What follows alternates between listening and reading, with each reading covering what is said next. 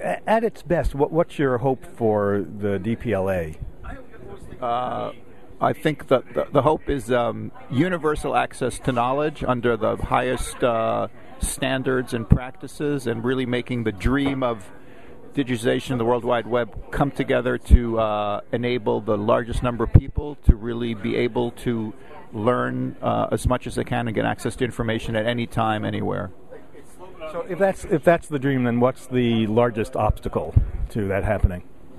I think the largest obstacle is first bringing together all the different parties, because a lot of people have, a lot of institutions have efforts underway. We need to make them, we need to coordinate them. We don't want to duplicate everything. We want people to cooperate with each other, and then we need to find a system for interoperability and for a single discoverable environment, hopefully that we can all share and benefit from each other. Are you satisfied that basically the right sorts of people are at the table now, or are there groups of people, areas that could use more representation? So on the steering committee, for example. I think we're fairly representative. We could always do better. I think we definitely want to reach out to the public library community. We've added a number of people from public libraries to the steering committee, and as people point out to us who they feel, it's an open tent, big tent approach, so we're very flexible and adaptable, and the notion is no one should be excluded. We want everyone at the table. So I think as we grow and we learn and people point to us who's missing, we can add people as needed. So what's the role of say publishers and I don't even know what to call them at this point, but people like Amazon and Google Books?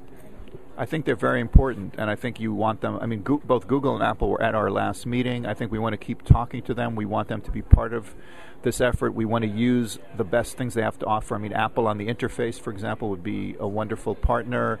iTunes University might be, a way to get some of that content out. I mean, I think we want to make this a partnership with really everyone that we can bring into the fold. So I think they have a big role to play. We have a lot to learn from them.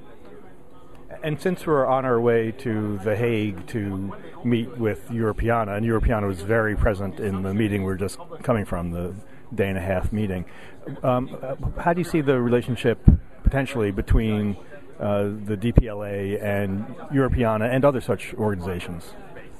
I think I see it as a mutually beneficial one. I mean, it's ultimately this is a global library we're trying to put together. Europeana has done some wonderful things. We want to be able to work with them, coordinate with them, and ultimately we hope to link with Europeana, with Africa, with Asia, and create a single global library. So I think it's very positive, this meeting with Europeana. Thank you very much. Thank you.